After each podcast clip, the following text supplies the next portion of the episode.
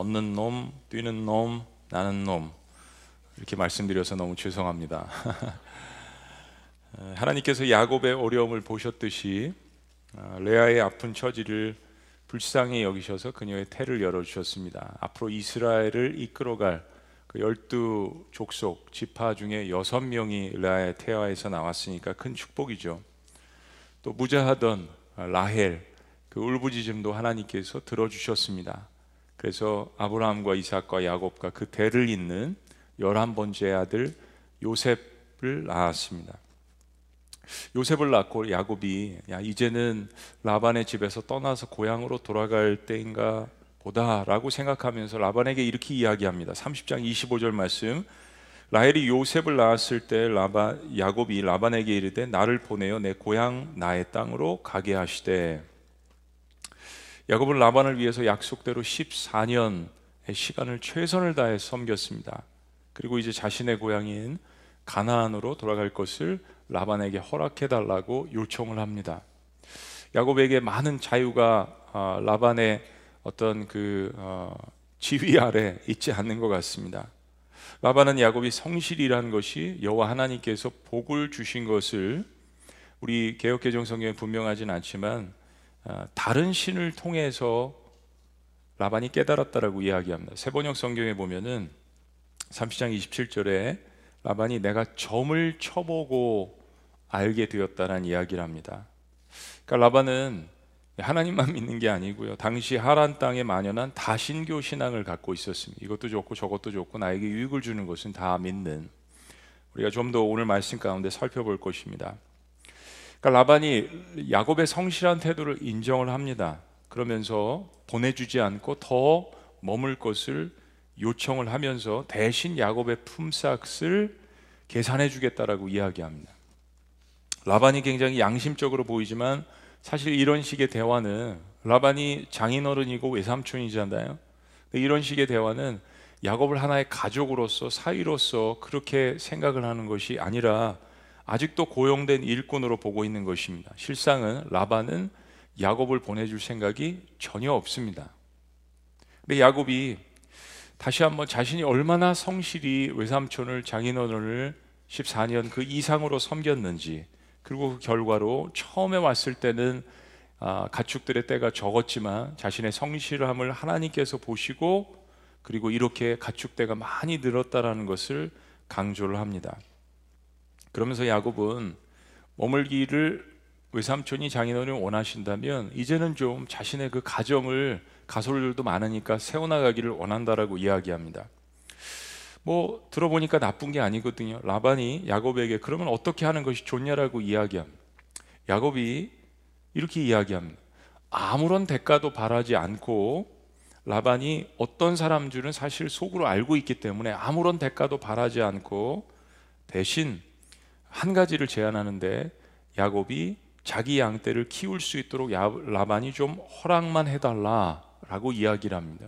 사실 이제 좀 이따 볼 것이지만 20년의 기간 동안 라반은 자기 사위고 자기 조카인데 열 번이나 품삯을 변경을 했습니다. 그래서 야곱이 아무것도 기대하지 않는다라고 이야기하는 것은 라반의 이러한 과거의 일들 때문입니다. 자, 그러면서 이상한 제안을 합니다.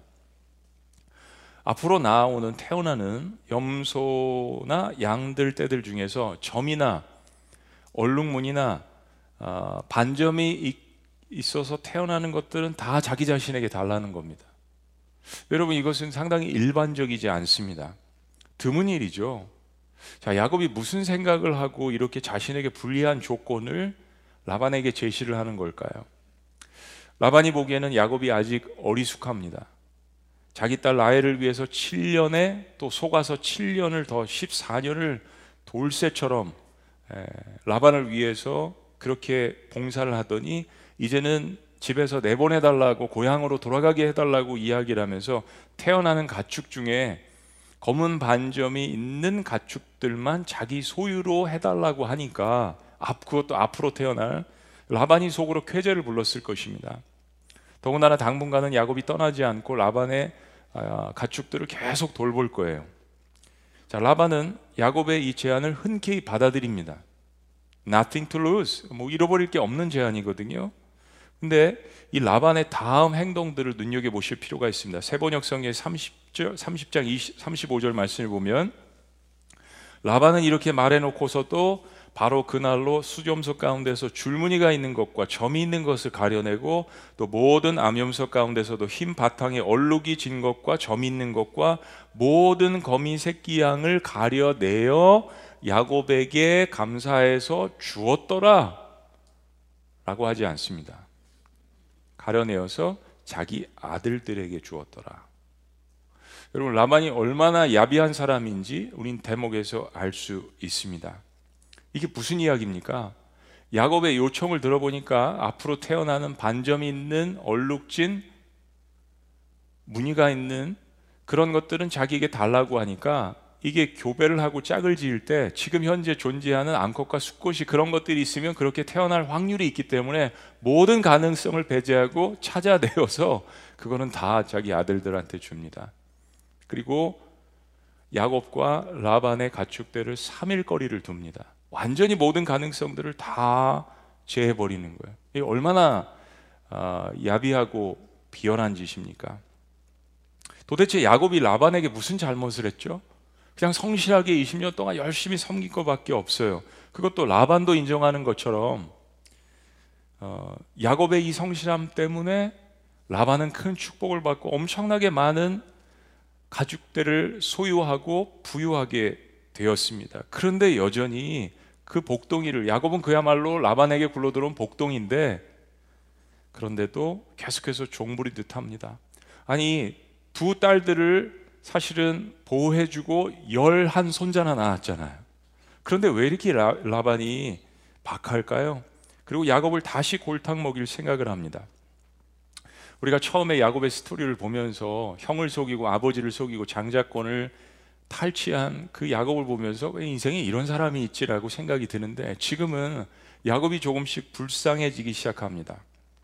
자, 그런데 야곱이 라반이 떠난 다음에 이상한 행동을 하나 합니다. 그 이상한 행동이 뭐냐면 주변에 있는 나무들의 나뭇가지를 꺾어서 껍질을 벗기고 하얀 색깔을 내서 양떼들이나 염소떼들이 물을 먹으러 오면 그 앞에다가 놓는 것입니다.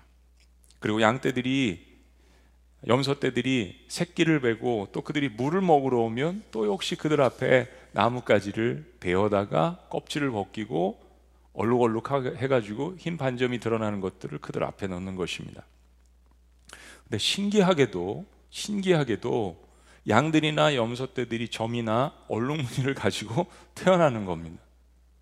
동시에 야곱은 튼튼한 암컷들은 짝짓기 할 때는 물 먹이는 구유에 껍질 벗긴 가지를 놓고 그 가지 앞에서 짝짓기를 하도록 합니다. 그런데 약한 것들은 짝짓기들을 할 때 가지들을 거기에 놓지 않습니다. 그래서 약한 것들은 라반에게 가기로 하고 튼튼한 것들은 야곱에게 오기로 합니다. 야곱도 머리를 쓰는 거죠. 아직 꾀대로 야곱입니다. 자, 그런데 정말 놀라운 일이 일어났습니다. 자, 우리가 야곱이라고 생각하고 야곱이라고 생각하고 30장 42절 43절 다 같이 읽습니다. 시작. 약한 양이면 그 가지를 두지 아니하니 그렇게 함으로 약한 것은 라반의 것이 되고 튼튼한 것은 야곱의 것이 된지라 이에 그 사람이 매우 번창하여 양떼와 노비와 낙타와 나귀가 많았더라. 어느 정도 시간이 지났는지 모르겠지만 야곱은 양떼뿐만이 아니라 낙타와 나귀까지 많이 갖게 되었고 거기에 그들을 돌보는 종들도 거느리게 되었습니다.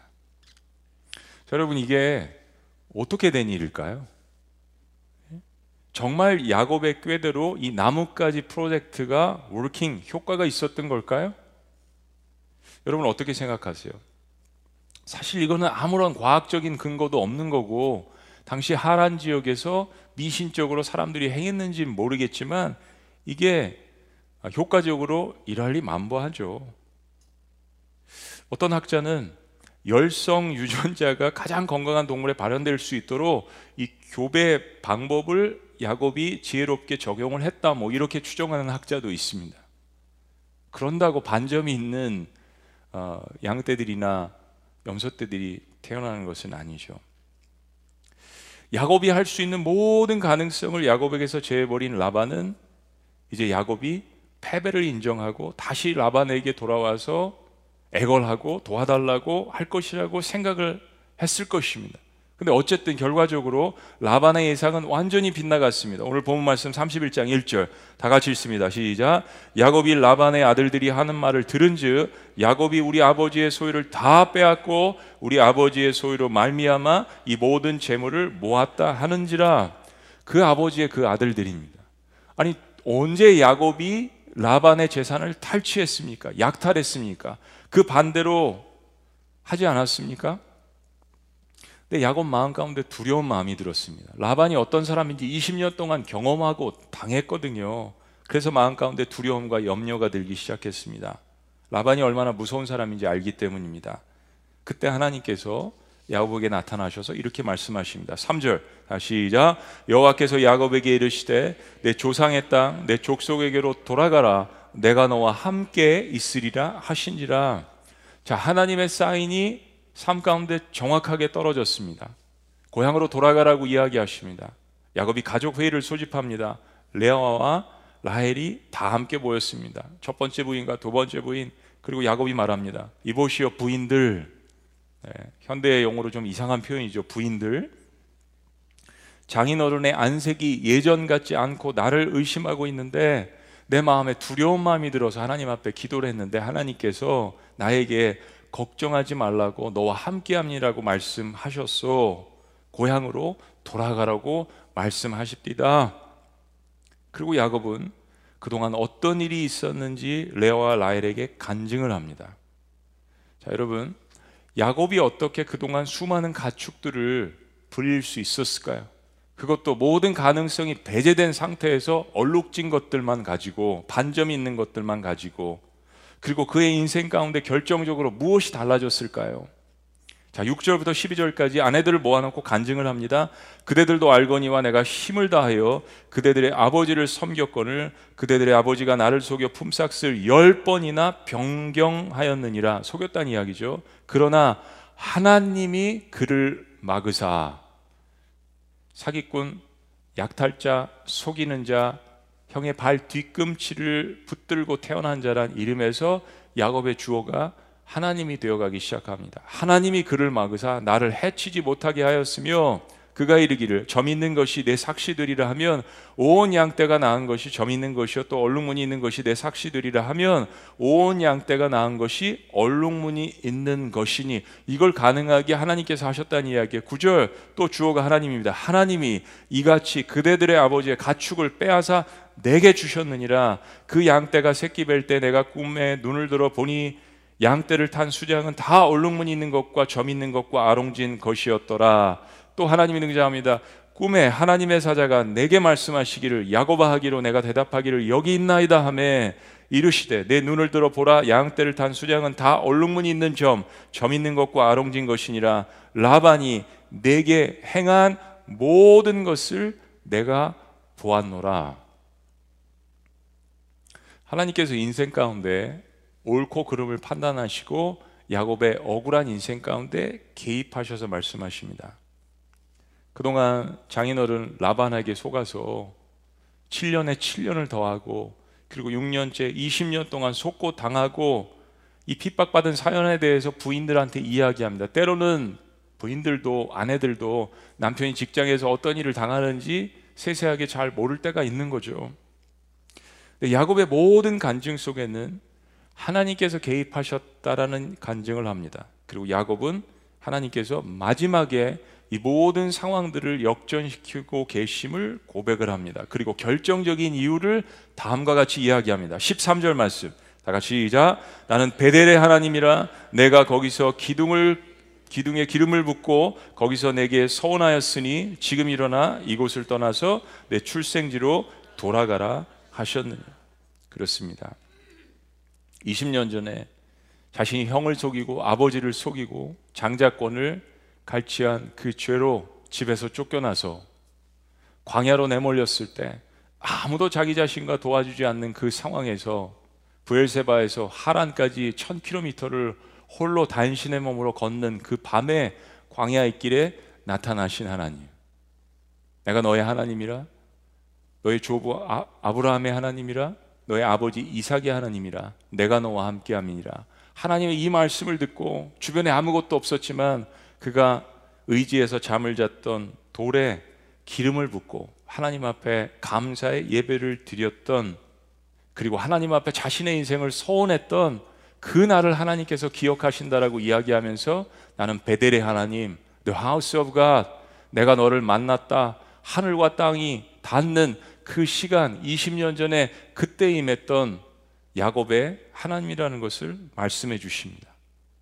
그리고 야곱이 서운한 것도 하나님께서 기억하신다라고 말씀해 주세요. 자, 이 이야기를 간증을 듣고 있는 레아와 라헬의 반응은 누구의 편일까요? 아버지의 편일까요? 남편의 편일까요? 이건 뭐 거의 드라마죠. 시간이 지났습니다. 이제는 레아와 라헬도 이삭이 누군지 아버지가 누군지 아는 거예요. 공평하게 말해줄 수 있을 것입니다. 라헬과 레아가 이렇게 이야기합니다. 14절. 라헬과 레아가 그에게 대답하여 이르되 우리가 우리 아버지 집에서 무슨 분깃이나 유산이 있으리요 아버지가 우리를 팔고 우리의 돈을 다 먹어버렸으니 아버지가 우리를 외국인처럼 여기는 것이 아닌가? 하나님이 우리 아버지에게 취하여 가신 재물은 우리와 우리 자식의 것이니 이제 하나님이 당신에게 이르신 일을 다 준행하라. 딸들은 다 네, 감히 말을 못하겠습니다. 오늘 놈자가 하도 많이 등장을 해서 레아와 라헬도 아버지 라반을 누구보다도 잘 알고 있습니다. 경험을 했어요. 그런데 놀라운 일은 시간이 지나면서 그토록 사랑의 인정이 목말라서 라헬과 레아가 싸웠잖아요. 야곱을 사이에 두고 그래서 열두 아들을 낳게 되는 거잖아요. 그런데 이 사건 가운데에서 둘이 서로 다투지 않고 한 마음이 됩니다. 그리고 앞으로 라헬과 레아가 다퉜다라는 이야기가 등장하지 않습니다. 자, 이제 가족 회의가 끝났어요. 모든 것이 결정되었습니다. 야곱이 서둘러서 자식들과 아내들을 낙타에 나누어서 태우고 그가 바다마람에서 모은 모든 소유를 다 가지고 아버지의 땅 이삭에게로 돌아갈 준비를 마칩니다. 그런데 라반에게는 비밀로 하고 모든 가족들과 함께 대탈출을 감행을 합니다. 그들은 강을 건너고 길르아 산간 지방 쪽으로 도망갑니다. 서쪽을 향해서 고향을 향해서. 근데 야곱이 도망한 지 사흘 만에야 라반은 그 소식을 전해 듣게 됩니다. 이렇게 양떼를 가축대를 따로 키우면서 그 거리가 한 사흘 정도 되었다란 이야기죠. 라반이 가만히 있을 리가 없습니다. 대노했습니다. 라반은 형제들을 이끌고 사람들을 이끌고 성경에 보니까 이레길 7일을 쫓아갑니다. 이거 죽이려고 쫓아가는 거예요. 결국 길르한 산간 지방에 야곱이 있는 곳에 라반이 일행이 다다랐습니다. 우리는 이 대목에서 마치 몇백 년 후에 이제 이집트에서 거대한 이스라엘 백성들로 자라는 그래서 탈출하는 야곱의 후손들을 죽기 살기로 쫓아가는 정말 죽기 살기로 쫓아가는 바로 왕의 모습이 생각나지 않습니까? 라반은 머리 화가 끝까지 나서 야곱을 해하려 했던 것입니다. 근데 그날 밤 다시 한번 길르앗에서 하나님께서 야반의 꿈에 라반의 꿈에 전격적으로 나타나십니다. 24절 다 같이요. 밤에 시작. 밤에 하나님이 아람 사람 라반에게 현명하여 이르시되 너는 삼과 야곱에게 선악간에 말하지 말라 하셨더라. 하나님은 선한 사람에게도 나타나시지만 악한 사람에게도 나타나십니다. 말씀하세요. 선악간에 판단하지 말아라. 야곱은 내 거니까 건들지 말아라. 이 이야기십니다. 라반이 얼마나 놀랐을까요? 야, 20년 동안 내가 속이고 속아서 많은 것들을 탈취하고 야곱이 좀 어리석은 것 같은데 바보 같은 놈인 줄 알았는데 그렇지 않네 라는 생각을 갖고 충격을 받았습니다. 그리고 마음을 가라앉히고 하나님께 꾸중도 들었겠다. 라반이 야곱에게 다가가서 이렇게 이야기합니다. 26절. 라반이 야곱에게 이르되 내가 나를 속이고 내 딸들을 칼에 사로잡힌 자 같이 끌고 갔으니 어찌 이같이 하였느냐. 자존심이 살아 있습니다. 27절 내가 즐거움과 노래와 북과 수금으로 너를 보내겠건을 어찌하여 내가 나를 속이고 가만히 도망하고 내게 알리지 아니하였으며 새빨간 거짓말이죠. 야곱의 별명이 속인다 26절, 27절 두 번이나 등장합니다. 28절 내가 내 손자들과 딸들에게 입맞추지 못하게 하였으니 내 행위가 참으로 어리석도다. 너를 해할 만한 능력이 내 손에 있으나 아주 자존심이 강한 사람입니다. 그러나 너희 아버지 하나님이 어젯밤에 내게 말씀하시기를 너는 삼과 야곱에게 선악간에 말하지 말라 하셨느니라. 여러분 그냥 야곱에게 미안하다라고 이야기하면 안 되나요? 미안해. 내 그동안 너무 괴롭혀서 미안해라고 이야기하면 안 되나요? 여러분 라반은 하나님을 만났습니다. 하나님이 나타나 주셨어요. 말씀해 주셨습니다. 하나님을 만났어도 인격이 변화되지 않습니다. 하나님을 만났어도 그를 인정하지 않습니다. 인간적인 변명만 늘어놓습니다. 사랑하는 여러분, 저도 신앙생활 해보고 목회 생활을 해보니까요, 사람들이 하나님을 안 만나서 하나님을 안 믿는 것이 아니라 자기를 내려놓지 않아서 나타나신 하나님을 믿지 않는 것이더라고요. 왜 하나님이 만나주시지 않습니까? 하나님께 간구하고 부르짖는 영혼들을 만나주세요. 이처럼 라반의 삶 가운데도 나타나 주시잖아요. 자, 라반의 다음 이야기를 들어보세요. 증거가 있습니다. 30절. 이제 내가 내 아버지 집을 사모하여 돌아가는 것은 내가 옳거니와 그래 20년 됐으니까 고향으로 돌아가. 그러나 어찌 내 신을 도적질하느냐. 여러분 이 신이 우리가 신고 있는 이 신이 아니라 God 신을 이야기합니다. 이 무슨 이야기입니까? 말씀을 읽어보신 분들은 알죠. 드라빔 당시 하란 지역에서 성행했던 것은 다신교 혼합 종교입니다. 이것도 좋고 저것도 좋고 나에게 유익을 줄 만한 모든 신들은 다 긁어 모아서 야훼 하나님도 좋고 바알 신도 좋고 아세라 신도 좋고 사실은 탈출할 때 라헬이 아버지가 이 드라빔 이 우상물을 귀히 여기는 것을 보고 그걸 훔쳐 나왔잖아요. 근데 야곱에게 이야기하지 않았습니다. 여호와 하나님을 유일신을 사랑하는 그 야곱이 그것을 허락할 리가 없죠. 어쨌건 우상물 드라빔을 찾는 라반 여러분 이 라반을 어떻게 보십니까? 이 라반이 더 이상 뛰는 놈 야곱을 잡는 나는 놈으로 보이지 않습니다. 불쌍해 보여요. 라반은 그냥 자기가 이 세상에서 가장 뛰어나고 똑똑하다라고 스스로 믿는 미련한 사기꾼에 불과한 인간입니다. 다만 하나님은 다만 하나님은 자기 스스로 똑똑하다라고 생각했던 또 다른 사기꾼 야곱을 잠시 그보다 더 사기꾼인 라반의 손에 훈련받으라고 잠시 맡기셨던 것 뿐입니다. 라반에게도 깨달을 수 있는 기회를 주셨잖아요. 라반은 야곱 일행의 구석구석을 모두 찾았지만 드라빔을 찾지 못합니다.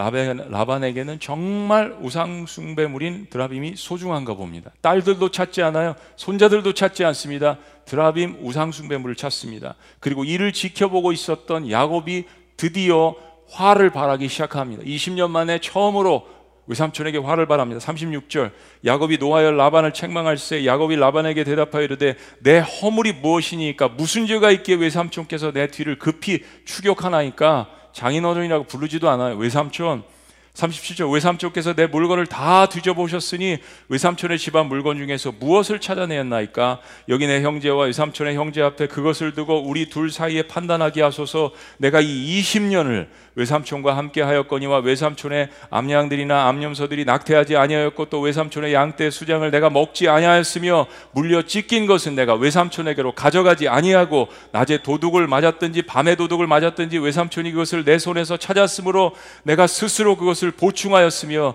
내가 이와 같이 낮에는 낮에는 더위와 밤에는 추위를 무릅쓰고 눈 붙일 겨를도 없이 지냈나이다. 아이고 숨차라. 여러분 야곱이 지난 20년 동안 쌓인 감정을 막 쏟아붓습니다. 이거 이야기 안 하고 떠나려고 했던 거예요.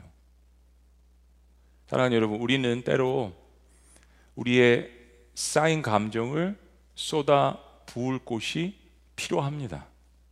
이거 쏟아붓지 않으면 장기가 문제가 생기는 거예요. 정신의 문제가 생기는 것입니다. 우리가 억울한 거, 부당한 일 당한 거, 부정의한 거, 상처받은 거, 그래서 우리는 우리의 상한 마음을 꾸짖지 아니하시고 그것을 들어주시는 전능자 하나님 앞에 그것을 부르짖는 것이 필요합니다. 누구에게 가서 그것을 전달하거나 이야기하지 않고 완전하게 나의 모든 인생의 스토리들을 들어줄 수 있는 나의 삶을 만드신 전능자 앞에 쏟아붓는 것이 필요해요. 그러나 야곱은 자신이 당한 것을 그래서 복수함으로 라반에게 갚지 않습니다. 야곱은 충분히 복수할 수 있는 성격을 갖고 있는 사람이에요. 야곱이 그 이유를 설명합니다. 41절. 내가 외삼촌의 집에 있는 20년 동안 외삼촌의 두 딸을 위하여 14년 외삼촌의 양떼를 위하여 6년을 외삼촌에게 봉사하였거니와 외삼촌께서 내 품삯을 10번이나 바꾸셨으며 계속 속았다는 이야기입니다. 나는 놈이 에 뛰는 놈이죠. 그러나 그가 그것을 복수하지 않고 어떤 결말이 났는지 그 이유가 무엇인 설명하며 42절 우리 아버지 하나님 아브라함의 하나님 자기 조부의 하나님 곧 이삭이 경외하는 이가 하나님이 나와 함께 계셨기 때문에 나와 함께 계셨기 때문에 인내했다는 이야기죠.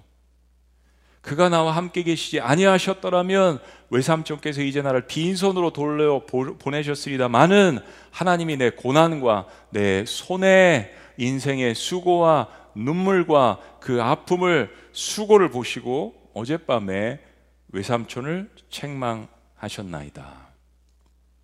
그렇습니다. 인생이 꼭 내가 생각하는 대로 되지도 않지만요. 꼭 내가 생각하는 대로 안 되지도 않습니다. 전능자가 삶 가운데 개입하셨을 때 인생은 완전히 달라지고 역전을 맞이하게 됩니다.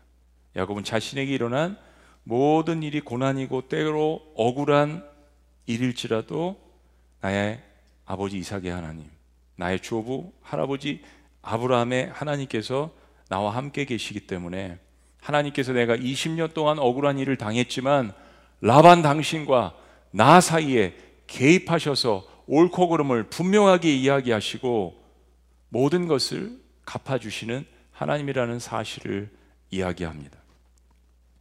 라반이, 야, 라반, 라, 라반이 야곱의 이야기를 다 들어보니까 할 말이 없어요. 다 맞는 이야기거든요. 그리고 무엇을 요구하지 않았습니다. 이제 화해하는 일만 남았습니다. 라반은 자존심을 지키기 위해서 거기서 야곱과 언약을 맺습니다. 주변에 보니까 돌들이 있어요. 돌을 모아서 돌 무더기를 만들고 잘 믿지도 않는 모든 신 가운데 그냥 하나의 신 신이라고 생각하는 야훼 하나님 앞에 이름을 거론하면서 이렇게 기도합니다. 맹세합니다. 53절. 아브라함의 하나님 나홀의 하나님 그들의 조상의 하나님은 우리 사이에 판단하옵소서. 그리고 서로가 서로에게 복수하지 않고 침범하지 않는 언약을 맺습니다. 야곱 역시 아버지 이삭의 하나님의 이름으로 서로가 서로를 침범하지 않을 것에 대해서 맹세를 합니다. 자, 그런데 마지막이 멋있습니다. 마지막.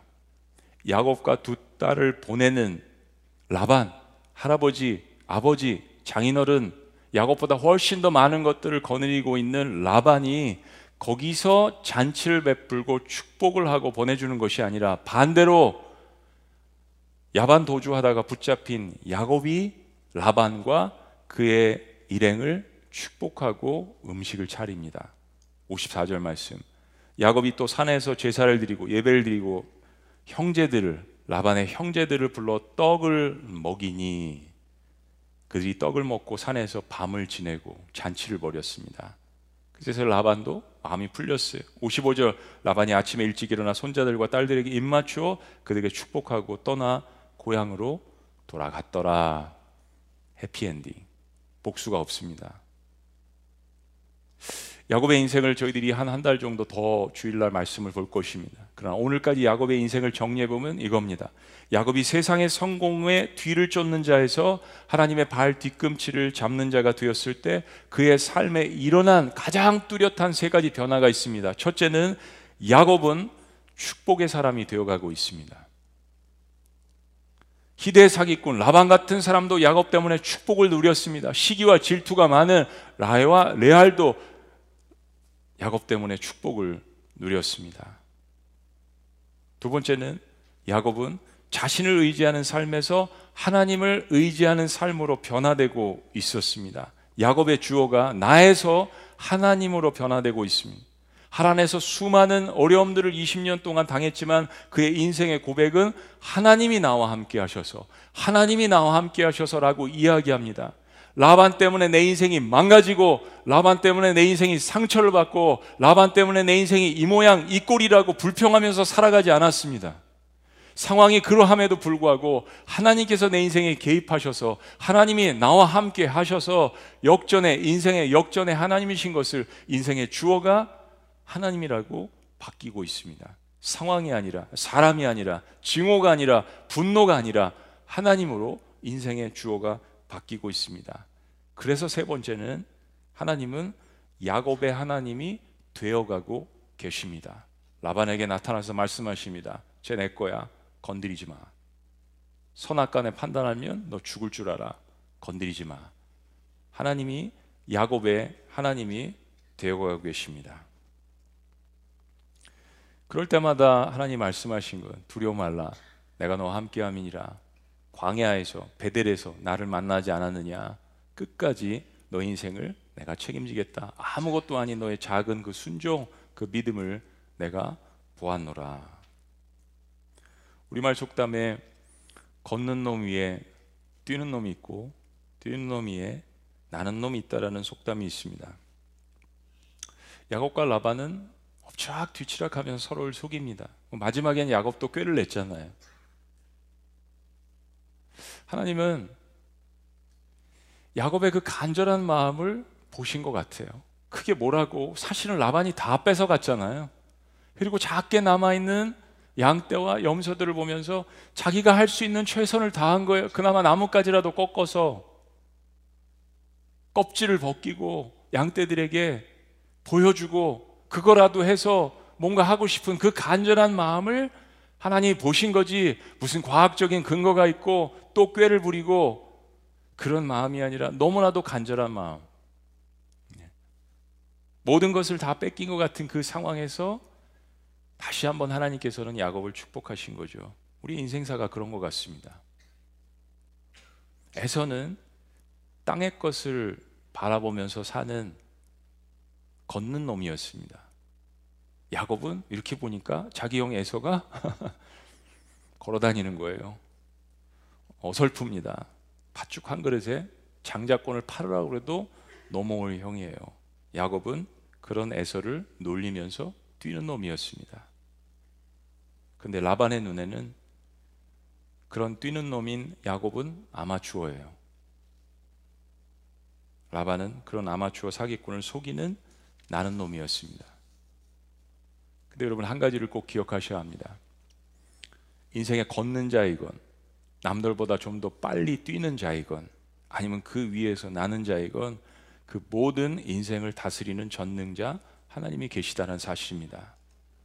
걷건 뛰건 날건 다 흙으로 관 속으로 들어갈 수밖에 없습니다. 야곱은 하나님 말씀처럼 지렁이 같은 인생입니다. 그런 속이는 자, 약탈자 같은 인생으로 태어났습니다. 그런데 인생은 어떤 인생을 살아왔던 전능자 하나님을 붙드는 것이 가장 중요합니다. 그게 야곱의 이야기입니다. 하나님은 야곱의 인생을 책임져 주시지 않습니까? 사랑하는 여러분, 만약 여러분께서 여러분의 인생을 책임질 자신이 있으시다면 여러분의 상처를 스스로 치유하고 여러분이 원하는 그 성공을 스스로 얻을 수 있고 여러분의 죄와 허물을 스스로 다 제거할 수 있고 여러분의 삶과 죽음과 부활과 모든 것들을 스스로 제어할 수 있고 통제할 수 있는 인생을 책임질 수 있는 자신이 있다면 여러분 인생의 주인이 되셔도 좋습니다. 누가 뭐라 하지 않습니다. 근데 인간에게 전능자 없이 그럴 능력이 없다는 것을 알지 않습니까? 내가 뛰는 자이건 걷는 자이건 나는 자이건 중요하지 않습니다.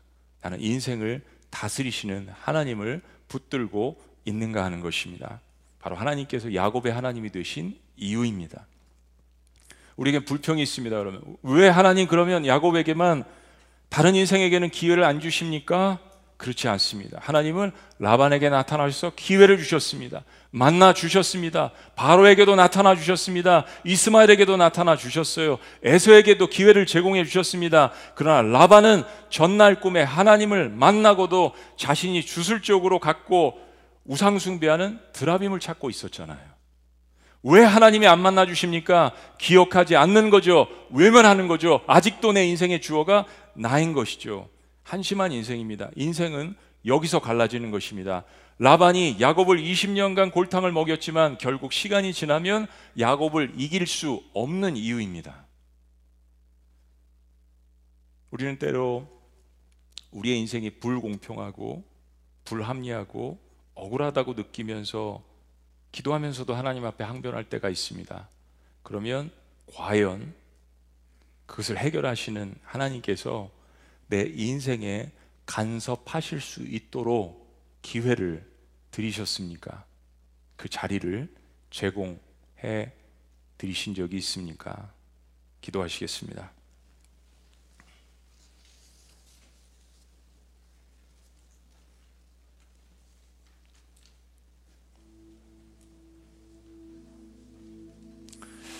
그렇습니다, 여러분. 세상사를 보면 걷는 자, 뛰는 자, 나는 자, 흙수저, 금수저를 클래스파이 구별합니다. 나는 자를 인정하는 것이 세상입니다. 그러나 공중에 나는 새도 먹이시고 입히시는 하나님, 세상 만물을 창조하신 하나님, 모든 인생을 다스리시는 전능자 하나님의 손길을 붙드는 것만큼 중요한 것은 없습니다.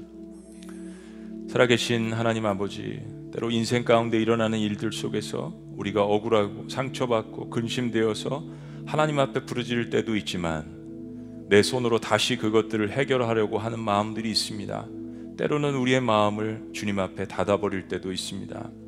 그러나 이 신년에 새벽 재단에 주신 이삭과 야곱의 이야기를 통하여서 우리에게 다가오시고 말씀하시는 하나님, 나는 너의 하나님 되기를 원하노라 나는 너의 하나님이라 두려워 말라 내가 너와 함께함이니라 라고 말씀하시는 이 전능자의 손을 붙드는 우리의 삶과 신앙이 될 수 있도록 주님께서 축복하여 주시옵소서.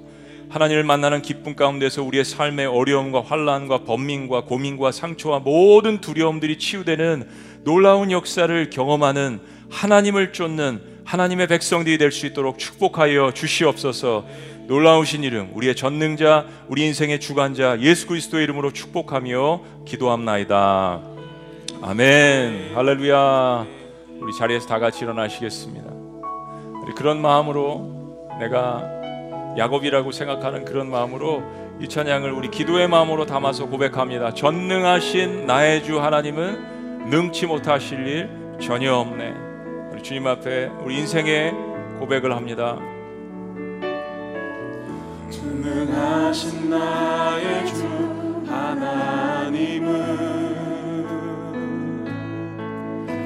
능치 못하실 일 전혀 없네 우리의 모든 간구도 우리의 모든 생각도 우리의 모든 꿈과 모든 소망도 고백합니다. 신실하신 나의 주, 신실하신 나의 주 아멘.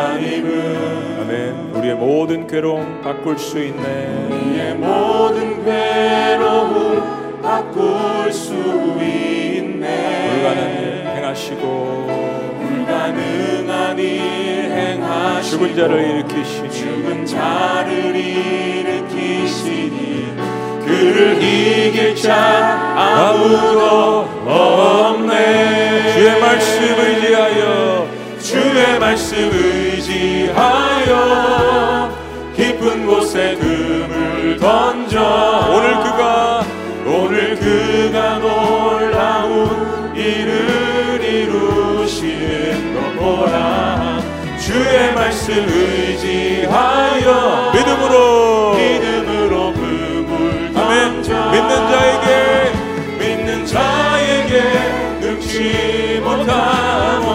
다시 한번 고백합니다. 주의 말씀. 주의 말씀 의지하여 깊은 곳에 금을 던져 오늘 그가 오늘 그가 놀라운 일을 이루시는 것 보라 주의 말씀 의지하여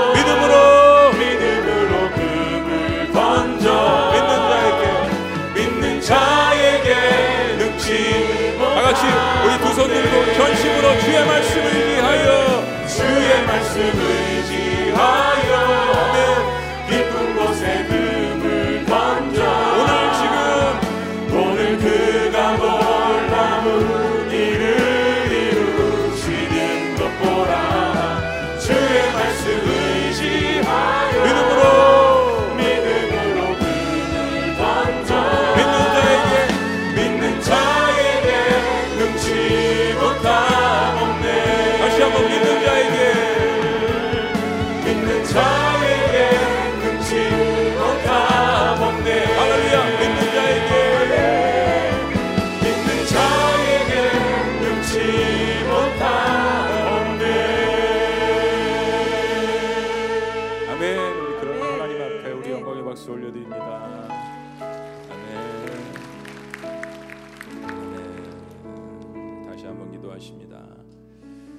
하나님 지난 일주일 동안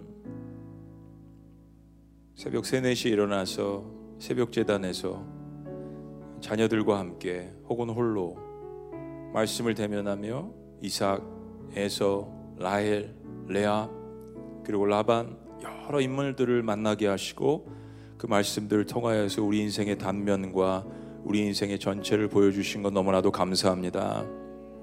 때로 우리 인생의 라반의 모습도 있고 야곱의 모습도 있었음을 고백합니다.